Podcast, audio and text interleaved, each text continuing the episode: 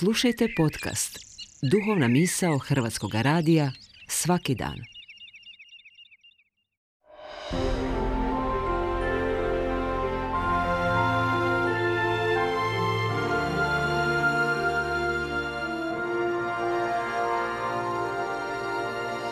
Duhovna misao.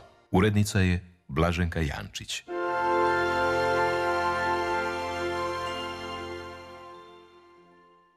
Danas vama razmišlja sestra Valentina Mandarić. Svaki mjesec u godini pamtimo po nečem osobitom. Tako mjesec lipanj nije zanimljiv samo po službenom početku ljeta, završetku školske godine i početku godišnjih odmora, nego i po brojnim društvenim aktivnostima pojedinaca i skupina u kojima su izražavale svoja mišljenja, stavove, zauzimali se za vrijednosti i vlastita prava.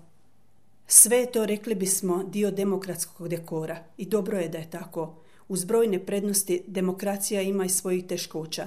Jedna od njih je odgojiti građane za demokratsko ponašanje koje uključuje poštovanje i toleranciju. Naime, imali smo priliku vidjeti, čuti i doživjeti neugodne sukobe među skupinama. Napetost nastaje u trenutku kada netko u borbi za vlastita prava ta ista prava uskraćuje drugima. Izražavanje ili javno lobiranje za vlastite vrijednote i stavove uključuje poštovanje i uvažavanje onih koji misle drugačije.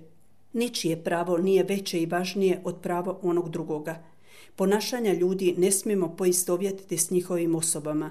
S onim što netko promiče i zašto se zalaže imamo pravo ne slagati se, mogu to osuditi i odbaciti, ali osobu moram uvijek poštovati zbog njenog dostojanstva koje je Bog darovao. Nitko nema pravo to dostojanstvo ugroziti ili obezvrijediti. Živjeti i međusobno se poštovati usprko svim razlikama najvažnije je životno umjeće, ali i kršćansko opredjeljenje.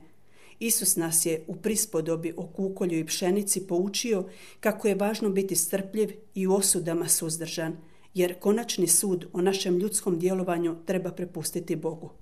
Demokracija se smatra najpoželjnijim društvenim uređenjem jer svim građanima omogućuje jednaka prava, a za očuvanje demokratskog poretka i demokratskih načela u jednoj društvenoj zajednici najodgovornija je izvršna vlast kako državna, tako gradska ili lokalna. Stoga je apsurdno da oni koji su na vlasti traže od svojih građana demokratsko ponašanje, a sami promiču nedemokratska načela. U demokratskom društvu vlada većina uz osiguranje prava manjina te individualnih prava svakog građanina. U tom vidu smijemo reći da je jamac demokracije poštivanje vrijednosnog sustava kojeg izražava i živi većina. Ako se više od 80% građana izjašnjava vjernicima ili religioznim osobama, neovisno o vjerskoj stupnjevitosti, neosporno je da se oni u svojim životnim uvjerenjima i vrijednosnim usmjerenjima nadahnjuju vjerom. Stoga je neprihvatljivo da aktualna vlast, bilo lokalna ili državna, olako ignorira većinu, a bez zadrške se svrstava uz manjinu, da stavove i vrijednostna usmjerena većine ignorira, banalizira, a nerijetko javno izruguje. Ako u svakodnevici želimo njegovati demokratska načela, onda oni koji su dobili povjerene građana trebaju prekinuti s praksom svrstavanja u stjegove svojih ideoloških istomišljenika.